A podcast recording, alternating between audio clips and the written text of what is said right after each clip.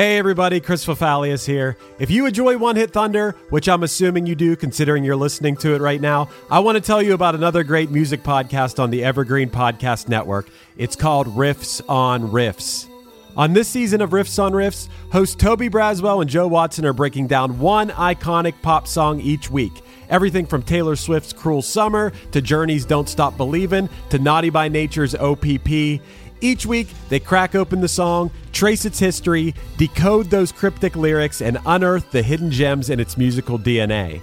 Not only do they dive into the song's history, lyrics, and impact, they also go down some fun and oftentimes hilarious rabbit holes. So, yeah, if you're a fan of One Hit Thunder, I think you'll also enjoy Riffs on Riffs. So, go hit that subscribe button on Apple Podcasts, Spotify, or wherever you get your pods.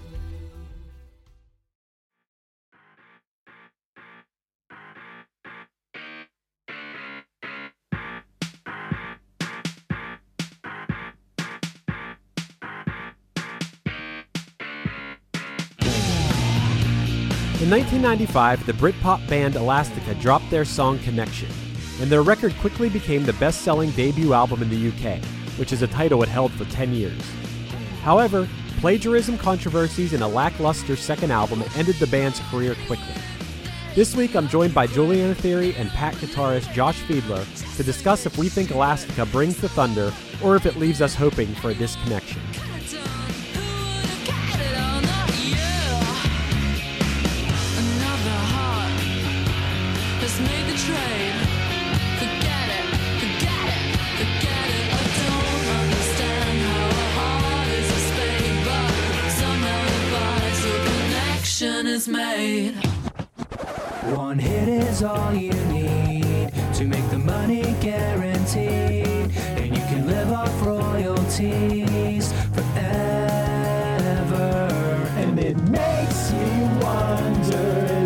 Just a blunder or is it one hit thunder? Hey, Josh. Hey, Chris. Hey, man. You, you picked Elast- Elastica Connection as your choice. I did. Um, right off the bat, why did you pick this song? So, I, I obviously I don't I wouldn't say it's like a gigantic hit by any means, but it was a hit for alternative 90s and they were definitely like a one hit in the United States. And they just happened to be one of my favorite bands from the 90s. So That's a bold claim. I'm going to start with that. How bold of a claim saying Elastica is one of your favorite bands of the 90s? one of, not the, but one of. One of what, 500? Yeah, maybe like 20. what? They made top 20? Jeez. Yeah. Okay. You and I you and I have a lot of similar musical tastes, but I feel like we also have some like really very different tastes as well. because, you know, I never dove into obviously I know this song. This song was like kind of one of those unavoidable even if you weren't trying to listen to it, you heard it somewhere. You know, it may be it may have been the theme for something. Uh, regardless, I don't think that I ever necessarily liked it. It's not. I don't think I necessarily hated it. The time that this was out, I think I was just really into punk rock, and that's it. And this band does kind of walk that line a little They bit, totally do. Yeah. But I just wasn't hearing. You don't really hear it too much in this song. Not this song particularly, no. But what you do hear is this really loud noise, which maybe you know what it is, that goes. Yes. Is that just a vocal? I guess. Yeah, I think it's the drummer making that sound. Yeah. Okay. Well, you know, because eh, from uh, the way I would sum up listening to Elastica and preparing for this episode is they kind of sound like a poor man's breeders to me. like they they do things like that, you know, like that this like Except when you count that they were before the Breeders. I think the Breeders came out in 95. well well what last splash I know was out in 94 because that was one when Punchline was doing the songs from 94 EP that was you Okay. know, Cannonball was one of the ones. Okay, this came out in 94 too. They were a band for I think 2 or 3 years before Connection came out. I, I on guess the album. So, I'm going to jump in with a quick producer note on this. Breeders' first album was 89 because it inspired Kurt Cobain to start pursuing music. uh-oh. oh, really? So- Yeah, that's why they use the pr- they used the producer that they used for Nevermind because it was the producer mm. of the first Breeders album. I didn't think the Breeders came out until that till Cannonball record came out, but Yeah, man. And you know what? From what from my research on Elastica, maybe Elastica, Elastica was trying to bite that style because apparently Elastica likes to plagiarize a lot of bands. So they obviously the connection was like a total like steal from that band Wire. Uh Right. that three girl Rhumba and that like everybody knows that and they they settled out of court. But really, in my opinion anyway, Wire sucks. yeah. Elastica made the song way better, and it's not something that you haven't heard of bands doing before, where they steal from bands that came before them, a la Led Zeppelin, and making those things way better. So Okay, yeah. I will say that this connection song of, you know, I listened to a whole bunch of Elastica before this. This is the best song I thought that they had. You're, you're probably going to disagree with that. And I will agree that I went back and listened to the Wire song or whatever. It's bad. It is.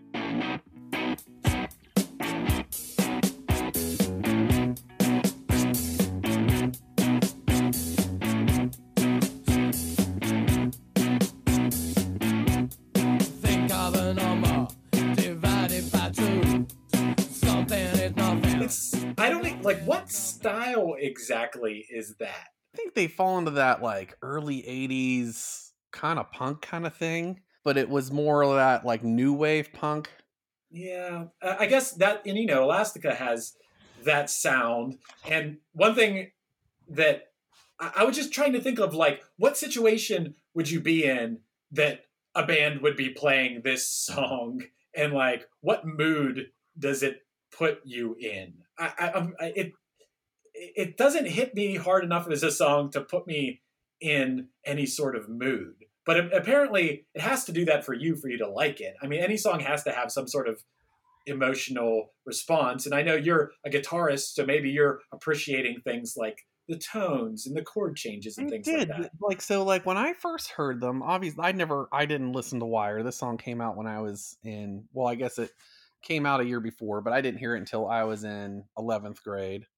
So I was a junior in high school. When I heard this, I had just started going from you know, all the Nirvana and Sonic Youth and Smashing Pumpkins and My Bloody Valentine into more like pop punk stuff. So that's when I started getting into like Screeching Weasel and the Queers and Mr. T Experience and all that.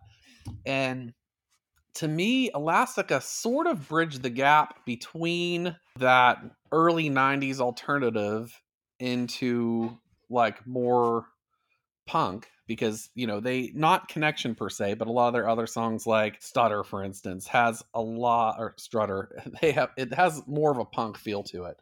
And the way just the guitar sounded those quirky little guitar leads that they play you know sometimes they're on guitar sometimes they're on synths and also i always lean towards female vocalists too so that was a big plus i loved justine's voice and the attitude that she delivered the vocals in and everything. So I think that really got to me, that stuff too. And I thought the songs were really fun. They had a cool energy to them.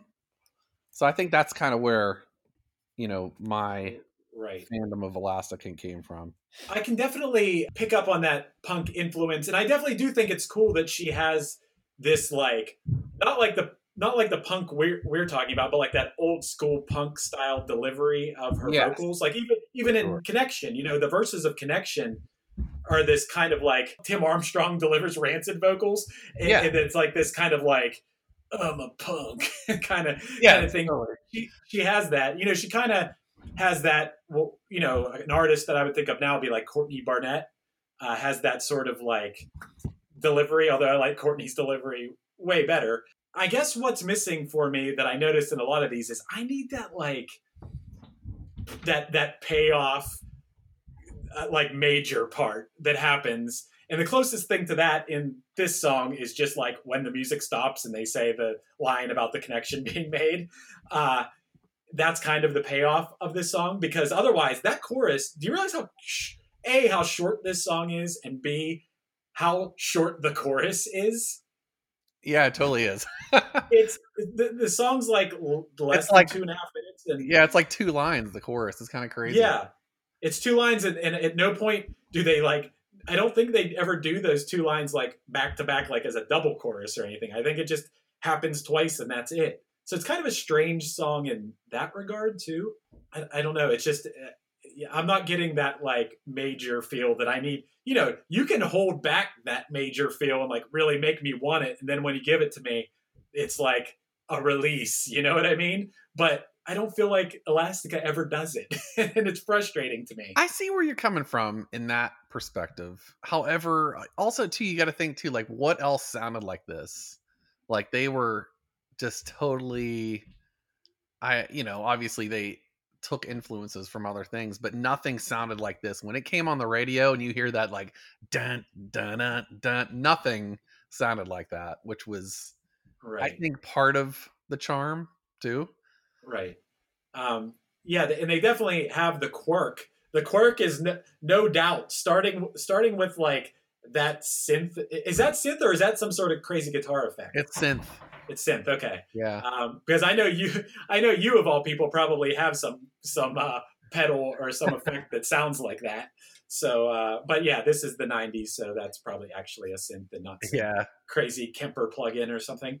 Um, and uh, yeah, so you know, uh, I thought I was gonna like this band a lot. that's what's crazy is because I I do share that that love of like 90s um you know and I, I love female vocalists of course and um and i just thought that like oh yeah this is just a band that i i kind of didn't pay attention to at the time but i'm gonna love it no i didn't love it that much but uh i don't know. So you this song hit you as a impre you know at this point you're starting to get a little deeper into music and things but like do you does this song like remind you of anything in particular from that time? I know a lot of times like if i like the song from that time i, I can like vividly remember some sort of uh sparkling memory of this song. I don't know if this song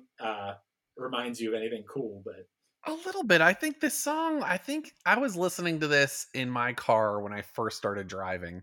there so you that's go like one like one vivid memory. I remember like specifically like driving around like with like my good friend Popo, who you know, I'm sure, Chris, but uh we would drive to the mall or whatever, some other people's houses and we'd like blast the song and uh, I think that's probably part of like the little connection I have with it. Like, R- no right. but yeah. So like, it's a good, and the whole album is a good driving driving album. Nice. Yeah, there there it's hard sometimes to if you don't experience something in the moment and it's maybe maybe not wouldn't be your cup of tea, it's hard to go back. It's like thinking about like the early influential punk rock bands, okay? And uh if you weren't there at the time, sometimes it's hard. Like, dude, I hate to say this, it's hard for me to like like Black Flag or like Oh, I'm the same way. Yeah. you know, like even the Misfits are a hard. Like I can get the Misfits, I get it. Like, and it is catchy and stuff, but that was a little bit challenging to like. Luckily, it's now been long enough since I first heard the Misfits that it's like, okay, these songs are classics, whatever. But like, and and I kind of get I kind of get that feel from this band too. I don't know if there's bands.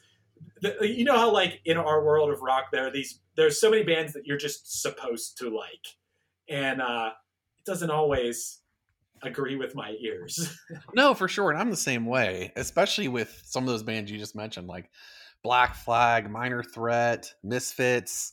I can honestly say I don't like anything that they've like that just doesn't connect with me in the slightest. but if we were there at the time, Right. It would probably be mm. totally different. And I love it. Like that being said, too, I think part of the reason, you know, another can like thing that I have with this band is this is a band that I went to see at Metropol, which is an Nice. old Pittsburgh club that I saw like some awesome shows at back at the time. That was like a maybe 800 to 1000 capacity and I saw them live and it was amazing and then this was the first band that I ever met because my friend Popo who I just said that we went to see them and his parents were supposed to pick us up. They didn't trust us to drive out there back then in late at night. So we were waiting for his parents to pick us up and they were super late and we were just like outside the club and we look over and we saw these people so we're like oh let's go see what they're doing. We go over and Elastica is just standing outside their bus like talking to everybody and like signing autographs and so that was like the first band that i ever like you know i went to see them i loved them and i actually got to meet them too and they were all super cool like justine like i remember giving me a hug and stuff and it like you know i was like super impressionable all the time and had a huge crush on her so i was like Wow. Well, hey, friends, my name is Zach Lupetin. You may know me from the band Dust Bowl Revival, but I also host a music discovery podcast called The Show on the Road. For the last five seasons, I've been able to dive deep and have intimate chats with folks like the Lumineers, Ani DiFranco, Vulfpeck, Keb Mo, Lake Street Dive, Bela Fleck, and more. So, guess what? After 150 conversations with some of my favorite songwriters from around the world, we are bringing brand new episodes to the Osiris Network. New interviews and intimate acoustic performances will be coming at you this summer. And which episodes are coming next, you ask? I am Zach Goody, the lead singer for the band Smash Mouth. Our band is called Milky Chance. We are based in Berlin. My name is David Shaw. I sing and write songs with my band, The Revivalists. Trust me, these conversations go some wild places. So, subscribe to the show on the road on Osiris, and we'll see you soon. I'm Daniela Clark, I'm Barbara Ann Wild. and we are the Honest AF Show. Our podcast is real, honest conversation with our celebrity friends and pros, covering our anything but average rock and roll lifestyles. all while tackling the hell that is aging and the battle of beauty. Oh, yeah, nothing is off the table. The Honest AF Show is available wherever you get your podcasts. No wonder you love this band. it was awesome so yeah, that's cool. That would have been maybe a more appropriate answer for that when I asked you if you have any good memories. yeah i think i was getting to that i think but Okay. before that you know the first good memory would be you know driving around but yeah meeting them it was amazing right it's it's definitely their own thing I, I did notice when i was like doing a little bit of research on them that they thought to be part of this incoming second uh, british invasion or whatever because their album came out the same time as the bends and It did. It came out like with a lot of other things, like with Pulp, Suede, Oasis, the Bends. There was all this like this second wave of this British invasion that never totally happened over here. right You know, outside of Oasis. Um, but even Radiohead, when the Bends came out, that album wasn't very liked over here. I think you know it's my favorite Radiohead album. me too They were the only female group to come out of that whole thing. You know, it was very male dominated and everything. Right. It's actually kind of cool. It actually came out the same day as the Bends. And another one record that I know you and I love is uh, Matthew Sweet 100%. It came out the same day as that one did too. whoa that was a that was a big day for music It was. And Goo Goo Dolls, uh, A Boy Named Goo came out then too. Damn. This band also has this sort of like, for lack of a better word, and maybe you can help me sort of articulate this. Maybe as a guitarist, you can articulate this, but like, has like an artsy art rock feel to it. And, and that might just be all the quirkiness and like the straightforward feel of the song. It sounds like a garage band, but the recording isn't a garage recording. It Mhm. sounds it sounds like uh, some really hip producer was like, "We're gonna make this sound like a garage band, except it's gonna sound huge." I, I right. guess. No, I think I think you're dead on. They had definitely had that artsy kind of vibe to them. You know, they all were in tight black clothes and Right. All black and white pictures and they had like the angular haircuts and stuff and Would you remember who else was with Elastica when you saw them? Uh, a band called Loud Lucy. Okay. I thought maybe I'm just missing the mark on like what world this band was in. Like you named, I, I don't, I don't really think they're they sound like Oasis or Radiohead at all. I mean, they're from the same country, but like as far as sounds, other than the fact that they all use guitars, I, I think it's like vastly different. I think that's the cool thing about them. They didn't really. That's what I was saying earlier too. They didn't really sound like anybody else that was out. Nobody sounded like Elastica. Like you can go through like all the bands that were putting out records around them. Even some of the female artists, like you know, like PJ Harvey and Belly and Juliana Hatfield, um, Right. the Muffs, like Babes in Toyland. No, nobody sounded like them. I think the closest maybe you could kind of get would be Sleater Kinney, but they were way Yeah. more pop than Sleater Kinney was. Dude, Sleet, Sleater Kinney is a hard listen for me. I, I, I know their their latest album was like very much more like straightforward, and and Saint Vincent produced it, I think, and that's Yeah. actually why Janet quit the band. Is that who quit? Yeah, it was Janet, their drummer. I've heard different things on that uh, because Really? she obviously recorded the record and everything and supposedly really liked it. I just think she wanted to move on from that whole world, I think. Yeah. I don't even know if she's doing music now. I'm not sure. I heard I've heard different things. I heard she quit because of that and I heard that wasn't true either. But Yeah, but you're a fan of that band. no, I I like I like two records out of their whole thing. It, it's you know it's the same thing. Like, well, first of all, I'll start this by saying I, I Carrie's awesome. She, Yeah, I mean, for I love Portlandia. I think she's hilarious. Whatever, but like, I just don't necessarily like her band that much. Uh, but th- it's kind of along the same lines of.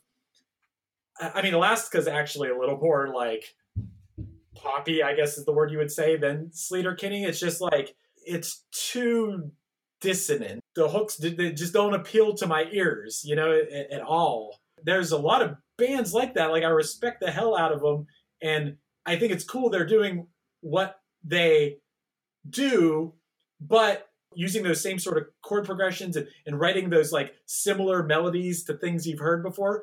In getting away from that, it becomes like more challenging as a listener. And as much as I play music and everything, and I think you have a better ability than me to do this, to appreciate the music for what it is and the creativity for what it is and be able to like ingest that and enjoy it. But even if I know someone's playing something that's like, oh, that's original and that's that's cool and I haven't really heard that before, if it's not appealing to my ears, I, I have a hard time getting past it. Oh, you know? Yeah. I mean, I would think that they are definitely not for everyone. You know, for obviously reasons. I mean, look at the, you know, we vary on our opinion on this one, but you know, I could definitely hear like why certain people wouldn't like it. One thing I would say about Elastica, we differ on whether we like their music or not. They had they did have a hit, and yet they only released two albums. It's kind of weak. For sure. And their second album is like hated by fans of theirs. It was um I liked it when it came out, but it didn't come out till like 5 years after their first one came out. Yeah, and on top of that, like they had that hardcore of fans that were that tuned into their sound after one album that those fans turned on them five years later. Yeah. the album. That, wow. I think Damn. a big thing like they lost their guitar player Donna, so their lead guitarist left the band sometime, you know, a few years after the first record came out, and then hired like a keyboardist kind of to take her place. So they went a little more uh, synth heavy on the second one, but they still had all the same, uh, you know, the same instrumentation and the quirky guitars and all that stuff that you know from the first record that went into the second as well. But it was kind of crazy. Like five years after the first record come out, comes out, the second record comes, and it's just like a massive flop. you know, they they mean- had they had a a song on a Volkswagen commercial. Yeah. Um, that dot dot dot song, which Wait, was what? a cover. Um, oh, I was gonna say, yeah, that's not the original's not. no, was- a cover. That was like, and they had one other song that maybe probably got some airplay over in the UK, but that was it. And then they they quickly broke up and Justine, the singer for Alaska, did, she just completely left music. She, I think she is like an artist and an architect, and she lives in like San Francisco or something. So she doesn't even she left the whole music world. I don't know because if you have one hit in which I assume equals a lot of fans and money and things like that, I can't imagine not just like cranking out albums. I, but I guess teach their own. I guess. Yeah. I didn't know that was them that did the da da da thing. I always just assumed it was the original. Like I don't know if it was like a German band or something. Yeah, it was. it was. I, I know that that's another one hit. That song itself is a one hit wonder. That do da da da. Yeah. I forget what the band is. Hopefully, I really hope I get to do an episode about that band at some point. the, the band's name was Trio from Germany, and the song was released in 1981 and became a hit in 1982. All right, there's the answer. Trio. Anyway, Elastica, you're you're gonna say this song is one hit thunder, guaranteed, right? I am. Yep.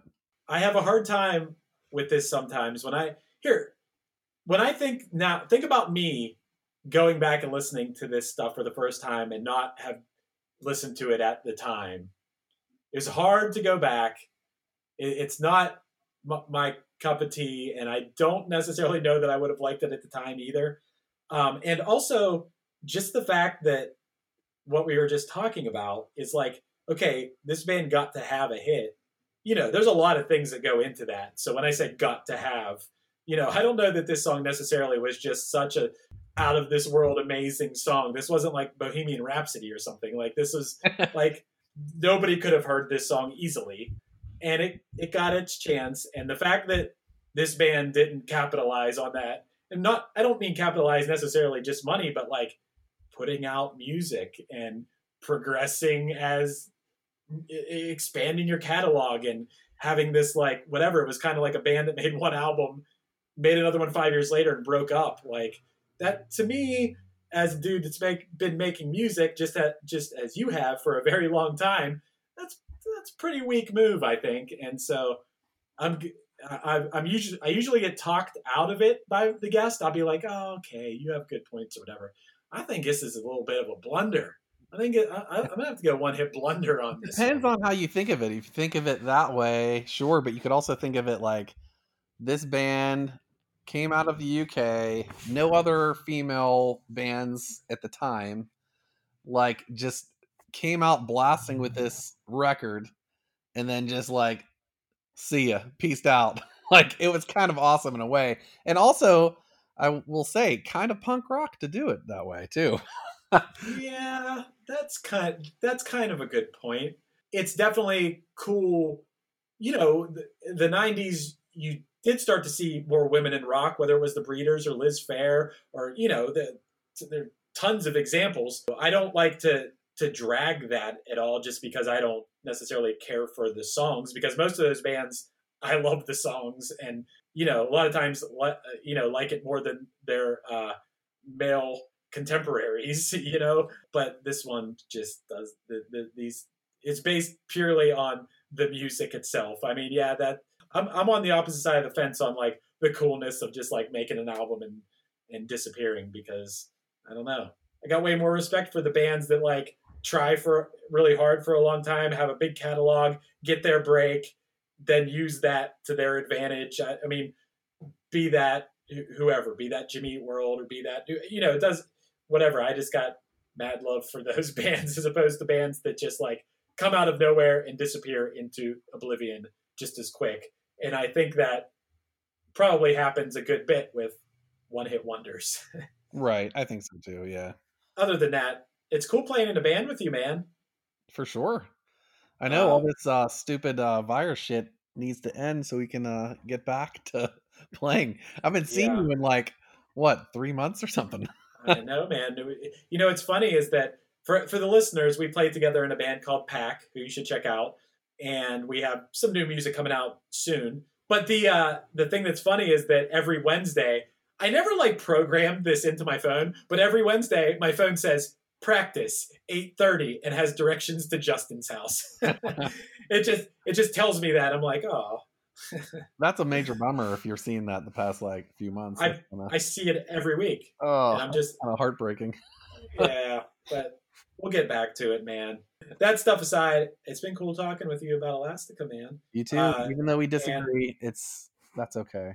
Normally, you'd probably be plugging like Juliana Theory tour. When was that supposed to be? June. Oh, um, shit. In August and September, Right. and now that's it's it's still gonna happen, just later Right. later on. It seems like people are scheduling everything for one year later exactly. I know. I uh I think ours will be a little sooner than that, but yeah, That's cool. That's it is cool. a bummer. Right. Thanks for coming on, and I hope that I'll see you real soon. I know. Thanks for having me, Chris.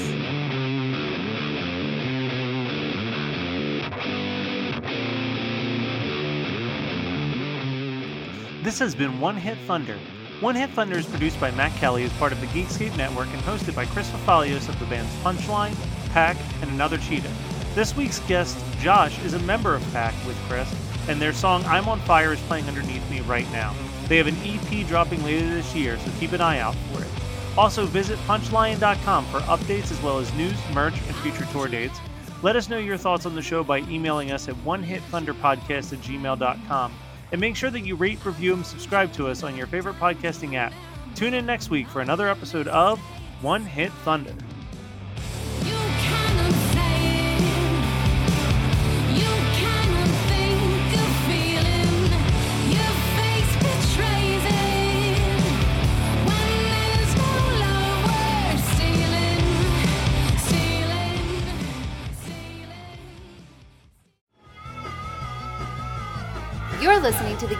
Network. The number you have reached is 100.7 WMMS. wasn't just a radio station, it was a lifestyle. Cleveland is, is a rock and roll city for sure. Yeah! Down! The Wrath of the Buzzard. WMMS. Cleveland. The rise and fall of one of the most iconic radio stations in America. Profiles, The Wrath of the Buzzard, PROH Files. Subscribe now wherever you get podcasts. Welcome to us talking about our podcast for a minute. What's the name of that podcast? That's Axe to Grind, uh, and right now you're going to be getting a little, a little taste of it, right down to the shaky microphone and all. And my name's Bob. And my name's Patrick, and usually we're joined by Tom. Tom's the best. Tom has a real grown up job that requires him to be at work, but we talk about decidedly not so grown up things like Hardcore music and things that people that like hardcore music tend to like. So that could be the latest shows, uh, revisiting classic material, talking about the new classics, um, all the little dorm room nonsense that you imagine from uh, niche music podcasts that, that you either love, want to love, or hate. Yeah, imagine all the emotions that you have towards a genre that that uh, has impacted your life, uh, and then condense them down to an hour to two hours a week. So triangulate your speakers. Think about jumping off the bed, singing along, dancing like an idiot, and listen to Axe Grind podcast.